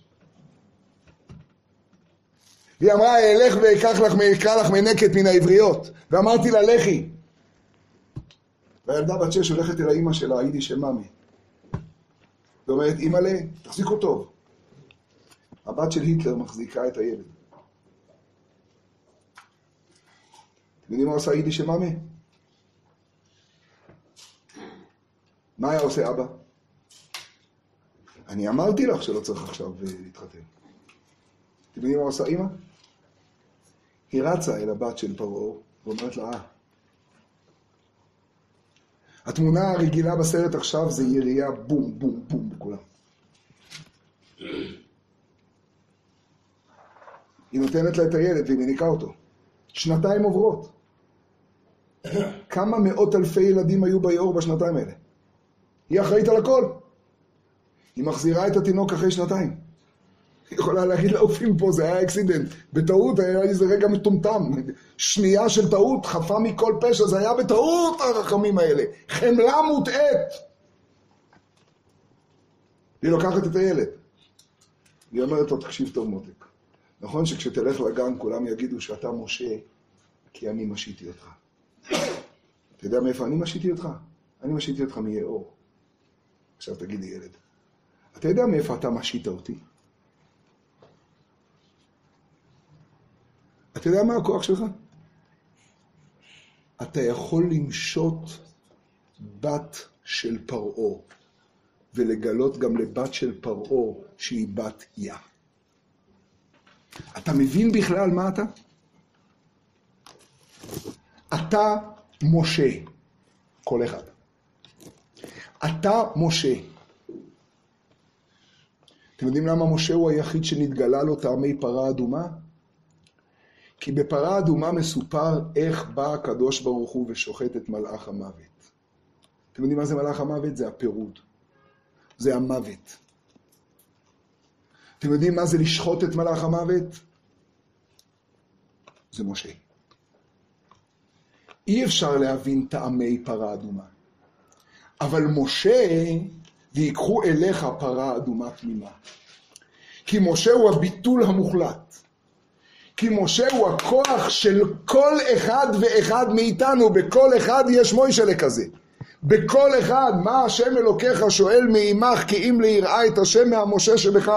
אתה מכיר את המשה הזה? יש בך המון קהל. קהל שרוצה זרע ותאנה וגפן ורימון. קהל שרב עם משה, וירב העם עם משה. קהל שנמאס לו ממשה שבו. קהל שמתכחש למשה שבו. אבל זה הקהל שהולך להקים בית תפילה לכל העמים. זה כל ספר במדבר. הקהל שעומד במרגלות הר סיני ורואה את הקולות והלפידים, זה הקהל שעוד יומיים בקברות התאווה. ומשה רבנו הוא היחיד שיכול להתמודד עם זה, והוא עצמו כבר בא ושם את המפתחות ואומר, לא יכול, לאנוכי יריתי את כל העם הזה. והקדוש ברוך הוא אומר לו, אבל רק אתה יכול לקחת את זה. והצלתי עליהם מן הרוח אשר איתך. ואני אכניס משה בכל אחד ונגלה איך כל אחד הוא משה. כי בכל אחד יש בת פרעה. כזאת קטנה, אף אחד אין לו פרעה בבית. אבל לכל אחד יש בת פרעה. בת בעברית זה גם בת דוטר וגם מידה, בבת אחת.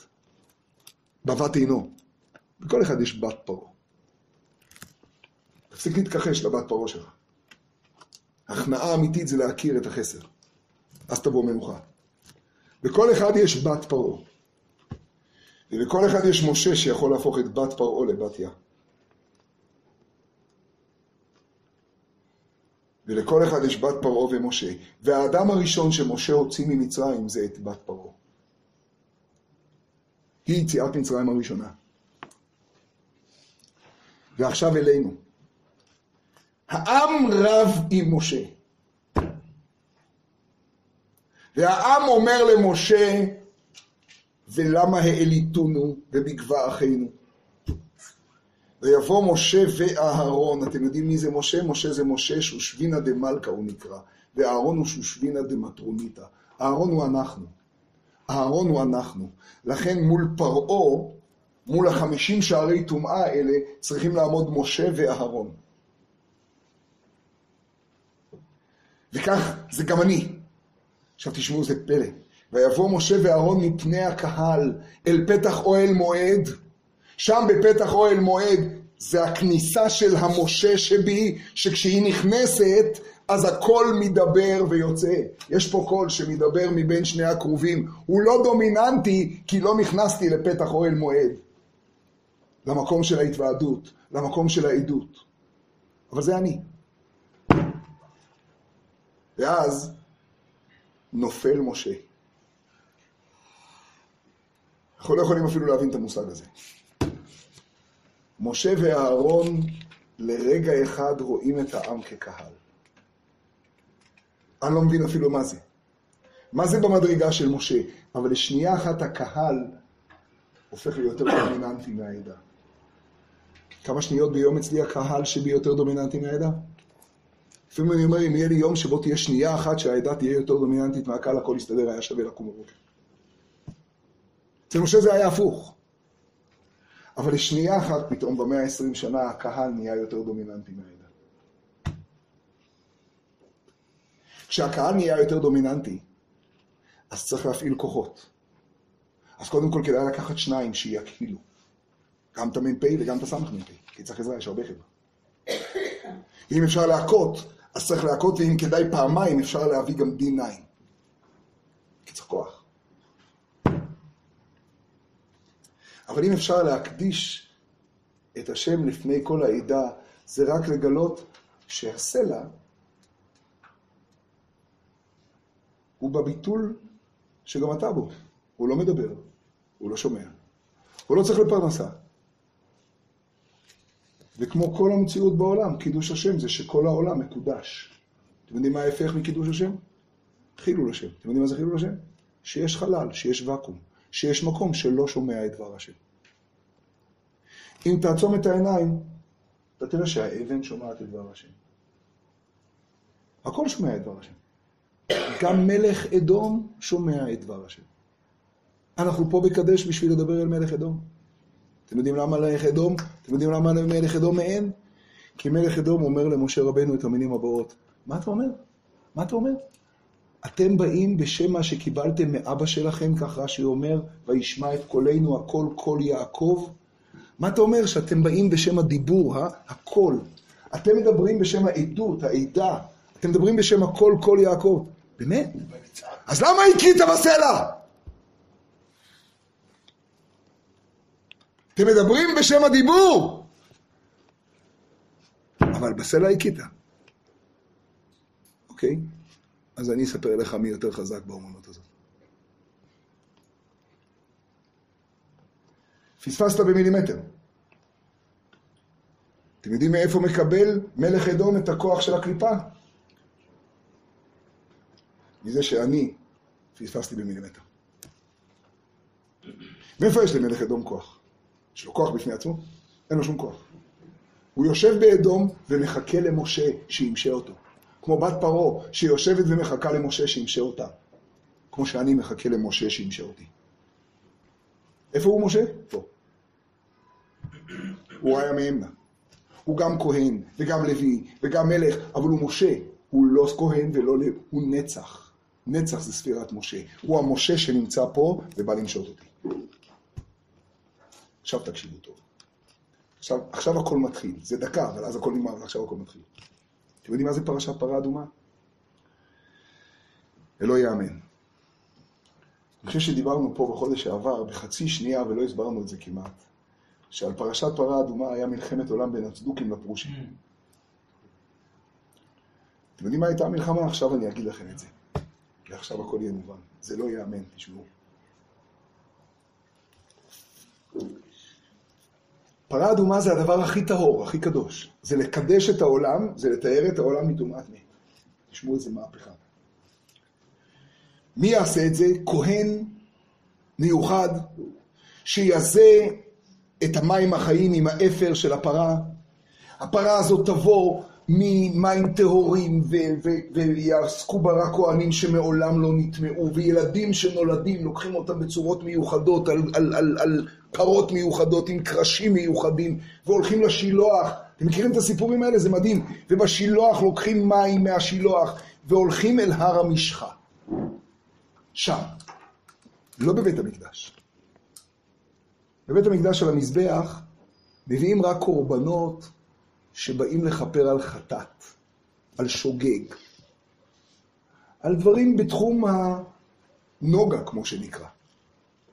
אבל פה באים עכשיו לכפר על מוות, לטהר מהמוות, לטהר מהרוע, לטהר ממלאך המוות. עכשיו תשמעו טוב.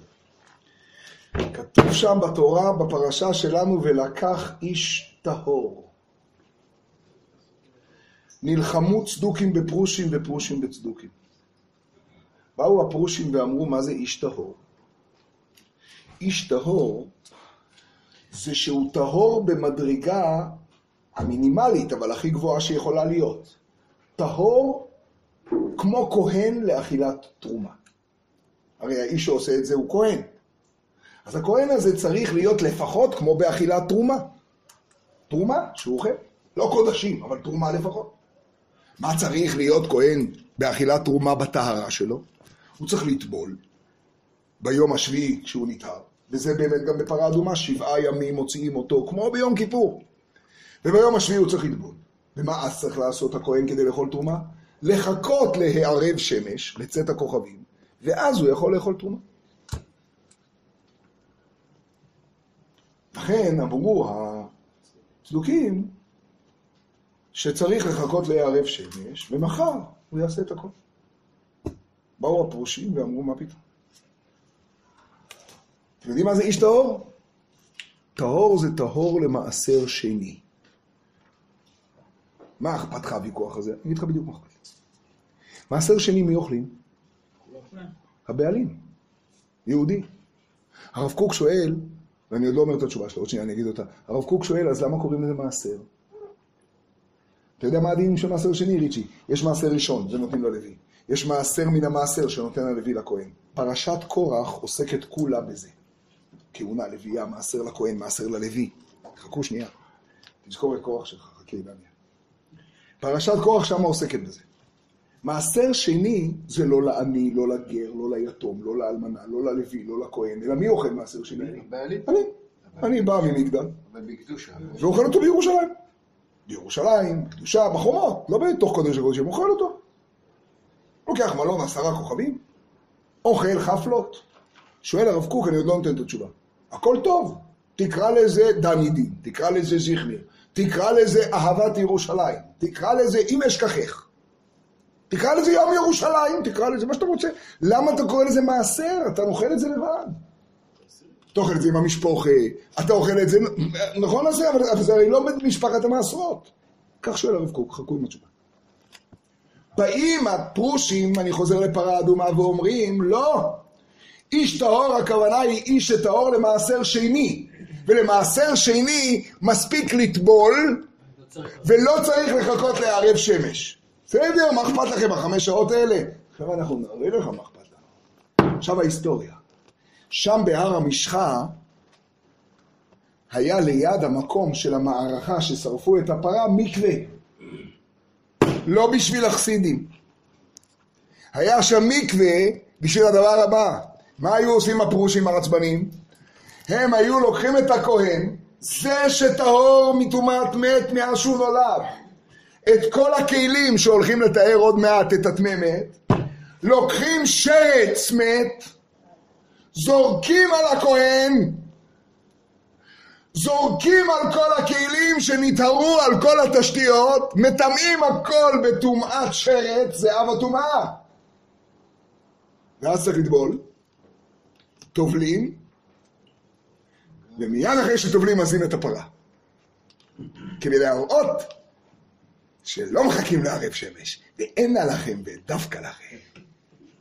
ניצחנו. ועל זה היא מלחמת עולם. מלחמת עולם. מה אכפת לכם? עכשיו תשמעו מה המלחמה. איך יש טהרה ממוות? כי אני כהן? כי אני צדיק? כי אני כהן גדול? כי שבעה ימים זעזעתי את עצמי? או כי אני יהודי? כי יש בי משה?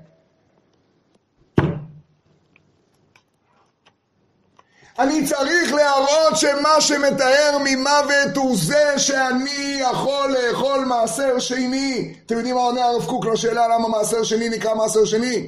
הוא אומר זה אבא של כל המעשרות. במעשר ראשון נותנים לכהן, ללוי, במעשר זה נותנים לכהן, במעשר זה נותנים לעני. תקשיבו, במעשר שני נותן התל אביבי שבי לירושלמי שבי. מעשר שני נותן האדם שבי למשה שבי. מעשר שני אני נותן לעצמי. אני הולך לירושלים ארבע שנים מתוך שש שנות מעשרות. ארבע שנים, רוב המעשרות זה מעשר שני, פי שתיים ממעשר אני. אני הולך לירושלים ועושה חגיגה אדירה. עם מי? עם המשפחה. ואומר להם, חבר'ה, נכון שאנחנו גרים בצפת, נכון שאנחנו מבאר שבע, נכון, אבל אנחנו, אנחנו ירושלים. לא צריך כהן בשביל לאכול בקדושה. לא צריך כהן, אנחנו, אנחנו הכהנים, אנחנו ממלכת כהנים. אנחנו מטהרים ממוות. כתוב בהלכה שאם בא יהודי ערל, ערל, ערל עם תעודות, מזים עליו אפר פרה אדומה והוא טהור מטומאת מת. כי מה הקשר בין טהרה מטומאת מת לברית המילה שלך? אתה טהור מטומאת מת כי יש בך משה. אתה טהור מטומאת מת כי אתה יהודי. אתם שמעתם על קורח? קורח היה איש ענק. קורח אמר משפט שאנחנו עברנו עליו ואנחנו כועסים עליו ומאז אנחנו ברוגז איתו. אבל הוא צדק במשפט. קורח אמר למשה רבינו, תפסיקו להיות לי כהנים ולוויים. כל העדה, כולם קדושים. אוי, איזה סכנה יש בזה פרקטית. אבל מה עושים עם הנקודת אמת שבמשפט הזה? מה עושים עם הקודש הקודשים שבמשפט הזה? באמת כל העדה כהנים קדושים. החצי השני של פרשת קורח בא לספר מה זה מעשר מן המעשר ומה זה כהן ומה זה לוי, ואז בא החלק הבא, והוא בא לספר מה זה יותר מכהן ויותר מלוי, מה זה כל העדה כולם קדושים. והוא בא לספר איך יהודי נטהר מטומאת מוות. כהן יכול להגיע לזה, ולוי יכול להגיע לזה, ויהודי, מה יהודי יכול לעשות? הוא יכול להביא שיבוא הקדוש ברוך הוא וישחט את מלאך המוות. שמואל. זה גוואלד, זה, זה בדיוק, שחיטה כשרה בזה. הוא יכול להביא, הוא היהודי, הוא זה שעושה את הפרה האדומה. גם פרה אדומה שוחט זה. ויקחו אליך פרה אדומה תמימה. זה דבר מופלא. פרשת פרה אדומה באה מיד אחרי קורח. כי בפרשת קורח התבררה מעלת הכהונה ומעלת הלוויה. בפרשת קורח נשארה פתוחה אמירה מקודשת קודש קודשים שפרקטית נטמעה. מי יחזיר אותה? מי יברר את התוכן הפנימי של כל העדה כולם קדושים? ובתוכם השם. אתם יודעים מה כתוב בפרשת מי מריבה? זה הפספוס של משה ואהרון. ולמה והייתם את קהל השם אל המקום הרע הזה. גם כשהם רואים את עצמם כקהל, גם כשהם אומרים תאנה, גפן, רימון, מים, הם רואים את עצמם כבתוכם השם. הם יודעים שבתוכם השם. משה ואהרון באים מפני הקהל. משה רבנו היה עכשיו בתוכנית ללכת אל מלך אדום ולהביא את כל העולם לבית תפילה לכל העמים. אתם מכירים את הרגע שאתה מתכנן בשולחן שבת איזה משהו שנה וחצי, ומתכנן שאתה תרגש את כולם, ותביא את כולם לאיזה שנייה מרגשת אמיתית. וגם באים כל האורחים, חוץ מדודה גרציה מהסיפור הקודם. ועכשיו אתה רוצה לקדש שם שמיים ולעשות קירוב, וכל השכונה באה, והולך להיות קירוב גדול, והילדים מתוכננים וכולם עם הפפיון, ואז כשאתה מתחיל את העסק, פתאום דני מחליט לזרוק זיתים על דינה. אתה לא- אתה לא מתכוון אליי. מה פתאום? בום, בום, בום, בום. ואתה רוצה להרוג אותה. אומר, שנה וחצי אני מתכנן את זה. אנחנו הולכים עכשיו להקים בית מקדש. מלך אדום פה, תראו את האורחים! עכשיו יש לך זמן לזרוק זיתים! אני ארוג אותך. כן? זה מה שקרה עם משה רבנו. הגענו לקדש. לא. זה קהל, אה? לא תביא את הקהל הזה. אז זה החטא שלו. זה החטא. מידה כנגד מידה. קהל, קהל.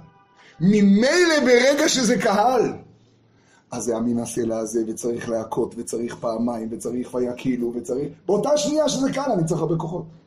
אבל מה זה קשור למשה שהם באו בתוך קהל? זה לא... מה זה קשור למשה ש... שהם באו בתוך קהל, זה כן. לא, זה לא קשור. זה שגם הם, בטח שכן, הם ראו את עצמם בתור קהל, כן, וזה כל כך דומיננטי, וגם הוא לשנייה אחת רואה אותם כבר כקהל. אה, הוא רואה אותם? כן, ויבוא משה ואהרון מפני הקהל, ויקילו משה ואהרון את הקהל.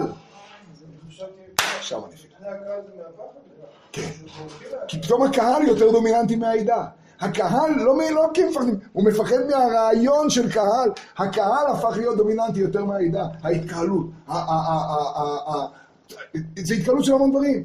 אני צדיק, אני זה, אני זה, אני זה, אני אין סוף. אני מוישה. לא אני, מהגובה שטיימל. אני, אני אין סוף. אני, אני חסר, בטח שאני חסר. אני חסר הכל. היא גופה, אני חסר. מה היה העולם? חסר. אבל אני אין סוף. אני משה. לא מצד התרומה, מצד המעשר השני. אני מקריב פרה אדומה רק אחרי שמטמאים אותי בשרץ. בלי שרץ אין פרה אדומה. התמונה הזו היא כל כך יסודית, לא מציירים לנו אותה. לא מציירים, כשמספרים את סיפור פרה אדומה לא מספרים על השרץ. מספרים על השילוח, ומספרים על הפרות, ומספרים על הילדים, ומספרים על הטרק, זה מסתדר יפה, זה כל הסוג חכמינו יפה כזה. ואז שמים על הכהן הזה שרץ מת ומסריח. ואומרים לו, תכנס עכשיו למקרה. ועכשיו תראה איך יהודי שלפני שנייה נטמע בשרץ, יכול להגיד למוות, עוף מפה. כדי שיהיה חסר. יכול להיות שהתגובה של אין לו אמונה, אז כשהוא נפגש עם חסר, אז בעצם הכל נשבר לו. זאת אומרת, הוא מסתכל על עשרה, עשרת הילדים הצדיקים, אז הוא אומר, רגע, אין פה כלום. כי עובדה, שום דבר יציב. אז אז חסר הכל. ואולי זה, ה- ואולי זה הנקודה ש, ש, שמשה רבנו, כאילו יש בו ייאוש קצת, כי הוא אומר, זה לא שחסר להם עכשיו, זה לא מצד התלונה או מצד ההתקהלות, ההתקהלות היא זאתי שבאה בעקבות זה, שבעצם אין להם שום בסיס. זה לא ייאמן, זו הנקודה. ברגע שהאמונה חלשה, והאמונה זה משה. מה זה משה? משה זה ראיה דמאמנותא. ראיה מאמנה, משה זה הרועה שמחדיר בנו אמונה. ברגע שהאמונה חלשה, אתה לא יודע איך להתמודד עם החסר. אתה מאבד שליטה. אתה מאבד שליטה כי אתה לא מקבל את החסר. זה לא מגיע לי. אני לא יודע להתמודד עם זה. עד כאן אני יכול להתמודד, עם זה אני לא יודע להתמודד. ואז הכל, כן, ואז התשעה ילדים נשבר, הכל נשבר לי. כן, ואז הכל מקרי, אבל הכל טוב, מותק שלי, הכל טוב, תסתכלי בחיים, תסתכל, תסתכל כמה טוב, תסתכל. אבל החסר, והחסר גומר אותי, וזו ההתמודדות שלנו, של החיים, בשביל זה נולדנו. בלי זה זה סתם משחקים. בלי זה זה יכול להיות מס שפתיים אחד גדול, ויכול להיות אגב שאתה תגמור את הקדנציה פה עם מס שפתיים. זה יהיה נחמד מאוד, יהיה לך רייטינג. ותראה איזה יופי. זה עצם מהות האדם ותחסרהו. זה מהר"ל מפרש. זה המהר"ל, כולם, ותחסרהו, ואגב, את יודעת איך מסבירים שם? ותחסרהו מעט, וזה מה שבא מאלוקים. ברגע שתתפוס שהחסר הוא לא חסר, הוא סיבה מהקודש ברוך הוא. How do you do? באתי רק להזכיר לך שאתה אני. באתי להזכיר לך שאתה משלי, שאין לך כלום משלך. כלום, שהתשעה ילדים לא שלך. שהכל אני. הכל, הכל, הכל, ועכשיו אני באתי רק להגיד לך את זה. זה החסר, זה... ואז ברגע שאתה בא ממקום של אמונה, זה המבחן הגדול שלנו. החסר מרומם אותך ומפיל אותך. וזה החטא, משה ואהרון. יען כאילו, יען... את זה? זה גוואלד. חכה שהכבישים ייפתחו, מה אתה... הכל פתוח. מה, מה? הוא מארגן את ההפגנות, הוא יודע מתי. יען כי לא האמנתם בי. האמונה. לא האמנתם בי. אגב, המפרשים מסבירים מה זה לא האמנתם בי. לא לא האמנתם, אתם חסרי אמונה. לא גרמתם שאהיה נאמן על ידי כולם. הייתם צריכים לגרום להתעוררות האמונה. מה זה נקרא לגרום להתעוררות האמונה? שכשהקהל שבי מתגבר על העדה שבי, תחזיר את העדה שבי שהיא תהיה הדומיננט. ש, ש, שאני אזכור שאני עדו של הקדוש ברוך הוא, אבל אני כולי שרץ, איך אני העד של הקדוש ברוך הוא? זה השרץ שאיתו אתה מזה אפר פרה אדומה, אח שלי. זה השרץ, זה המקווה שמה. זה לא בשביל החסידים עם המגבת, זה בשביל שתדע שעם החסר הזה אתה יכול לתאר אותי. כל החינוך שחינכו אותנו הוא לא נכון. לא שכל החינוך לא נכון, אבל היה בו חסר. החסר הוא לכתחילה, החסר. הוא- זה היפוך של הכל. החסר הוא המבנה הבסיסי, נולדנו בשביל לברר את החסר. אנחנו מפחדים ממנו, אנחנו בורחים ממנו, אנחנו רועדים ממנו, אנחנו מפחדים שנהפוך אותו לאידיאליזציה, אז אנחנו מחפשים את האבידה מתחת לפנס, כי אנחנו לא יודעים מה לעשות עם החסר. אז תמשיכו, תהנו מהחיים. ואגב, לפעמים זה יצא טוב, יש סיכויים שהרייטינג יצליח. אף אחד לא אומר שלא. איך אמרה פעם נחמה, שתהיה בריאה, שתהיה בריאה, נפטרה. נחמה. היא אמרה פעם, אני שמעתי את זה בהרצאה פעם, מישהי אמרה לה, אבל זה הצליח. השיטה הצליחה. אז היא אמרה, ביררתי, ומעולם לא ראיתי שההצלחה זה אחד משמות השם. אז זה הצליח. אז מי אומר זה נכון? אז זה הצליח, סלב. אז תלך לאירוויזיון. אז זה הצליח. אז מה זה הצליח? מה הטעם בכלל העולם שלא מבין שהחסר הוא עצם המבנות? עצם? עצם המבנות של האדם. הקדוש ברוך הוא ברא אותי, מה היה העולם חסר? מנוחה. וכל מה שאנחנו חוטפים פה ושם זה רק כדי לקבל את זה, כדי לקבל, לקבל, לקבל, לקבל, לאהוב, לקבל. יש, כן, כן, עכשיו אתה, עכשיו אתה שייך למלך שהשלום שלו. עכשיו אתה פרט שיכול לחזור להיות כלל. כי אתה פונה אליו עכשיו. כי עכשיו, עכשיו אתה פונה אליו, עכשיו אתה שועה אליו, עכשיו הכל, מה זה? רק שהוא עני. די, זה מה, זה, זה כל כך גדול. עכשיו, לתת מעשרות כשאתה רואה את הכהן שהוא חסר, כשאתה רואה את הלוי שהוא חסר, כשאתה רואה את העני שהוא חסר, יפה מאוד. אפילו באיזשהו מקום, לא נעים להגיד פסיכולוגית, מרגיע לראות שההוא סובל. אל תגידו שאמרתי. קצת מרגיע לראות שההוא קצת סובל. כן, ואנחנו גם מסבירים שהוא סובל, ואני גם מספר בלי שאף אחד ידע שאני תרמתי לו. זה לא כל כך מזעזע. המזעזע הוא לראות שאתה חסר כששום דבר לא חסר לך. זה מעשר שני. לראות שאתה חסר לא כי אתה באמצע הניתוח. אתה עם כל המשפוחה בחפלה במעשר שני. עכשיו תעשה פרצוף של צדקה ותיתן לעצמך מעשר. תן לעצמך מעשר, תהיה קצת משה. קצת. תגיד, אני כולי קהל. תגיד, אני כולי תאנה וגפן ורימון. תעשה קצת. ומריון. זה בדיוק מה שהם רצו. אבל אם עם ישראל... זה, זה, זה, זה. ובעצם הם רוצים, בעומק הם רוצים זבת חלב ודבש, הם רוצים תאנה וגפן, הם רוצים, רק הם רואים את המקום הרע הזה והכל מתבלבל להם.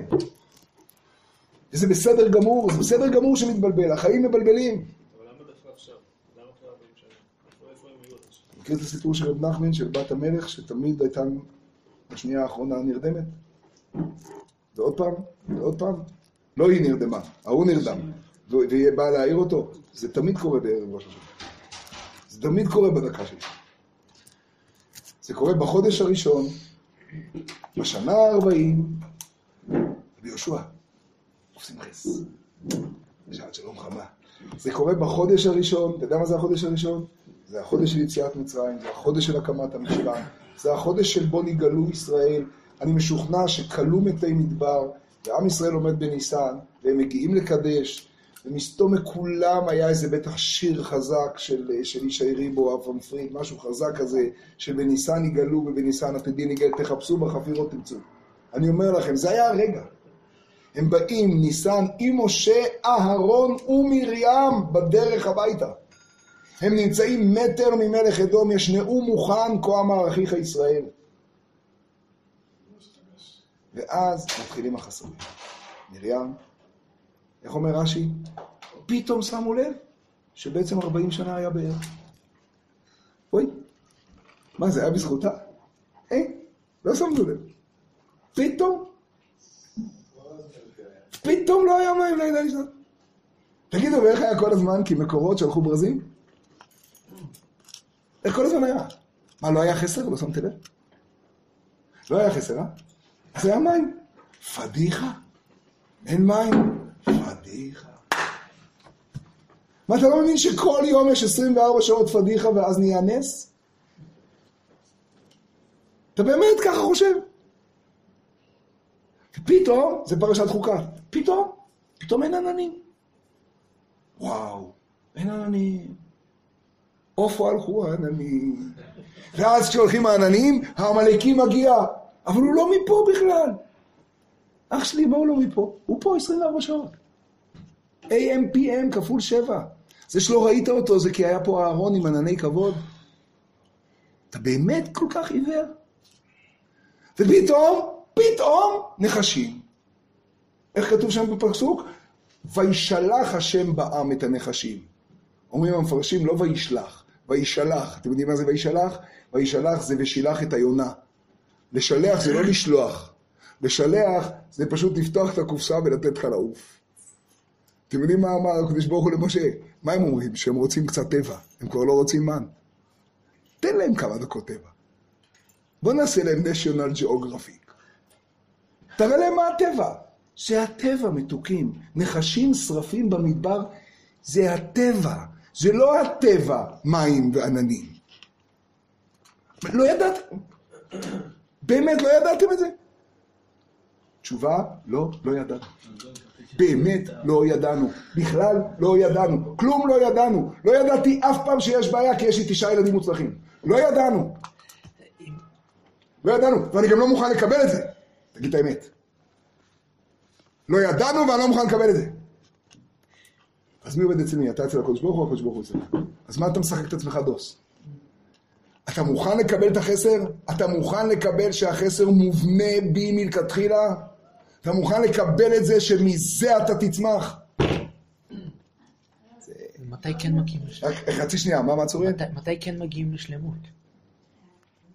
זהו מלאה הארץ דעה את השם כמים לים מכסים. אגב, אתה יודע מה השלמות? החסר הלא מתמלא.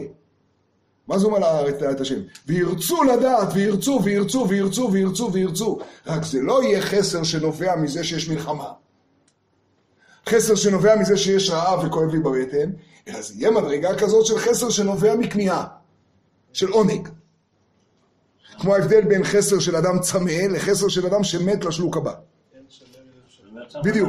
אז- אז- בדיוק. אז, אבל, אבל מה מתאר הרמב"ם בעתיד? הוא מתאר, הוא מתאר יצור שלם? מה פתאום? הוא מתאר אדם חסר. רק הוא חסר בעונג של רצון לכמיהה. אבל אם יש בי חלק אלוקא ממעל... אז אני רוצה אותו עוד ועוד ועוד ועוד ועוד. ואני כמו הקדוש ברוך הוא, והקדוש ברוך הוא שלם, אז אני רוצה להגיע... אבל אני לא אלוקה, אני חלק אלוקה. מה זה, אתה יודע מה זה חלק אלוקה? מה זה חלק משלם?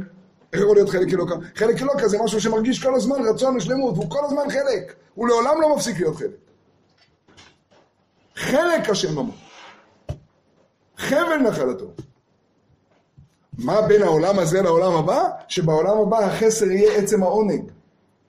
וכאן, בשביל החסר, אני צריך מכה ביד.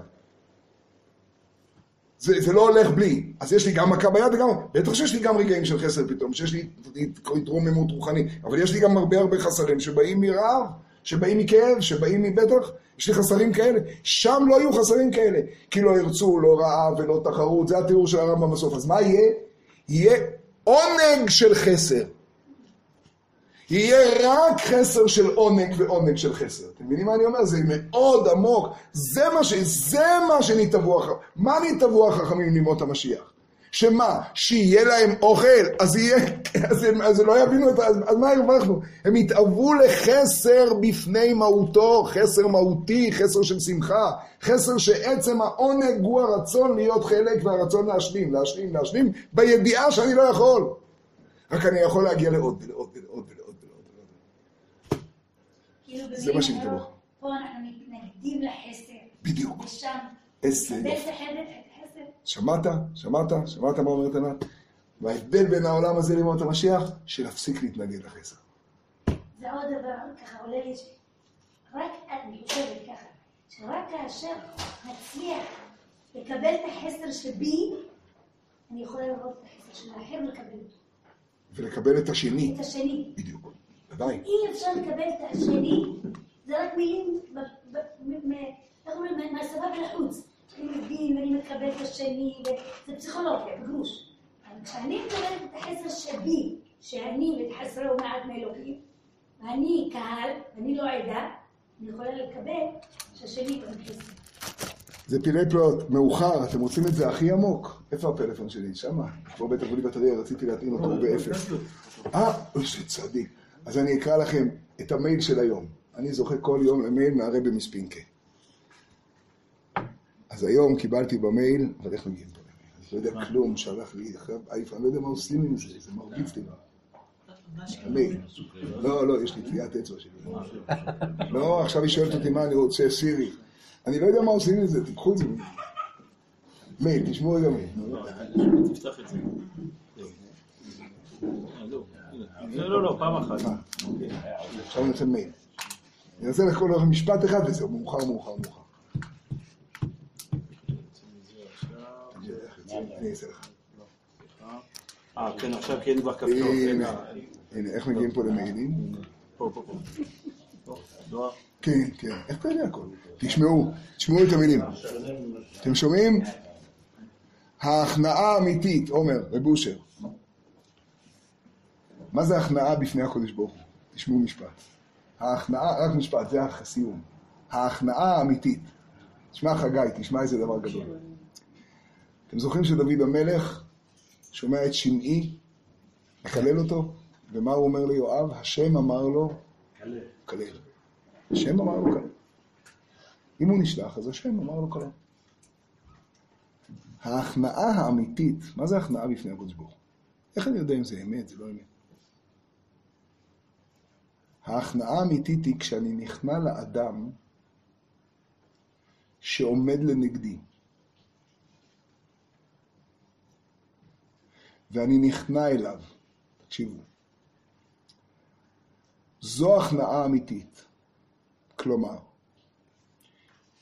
אם אני נכנע כי אני יודע שהוא סיבה מבורא עולם, השם אמר לו, על ידי זה אני מגיע להכנעה לקדוש ברוך הוא. זה קשה. האם אני נכנע לקודש ברוך הוא רעיון, או שאם קיבלתי עכשיו מכה, קיבלתי עכשיו חסר,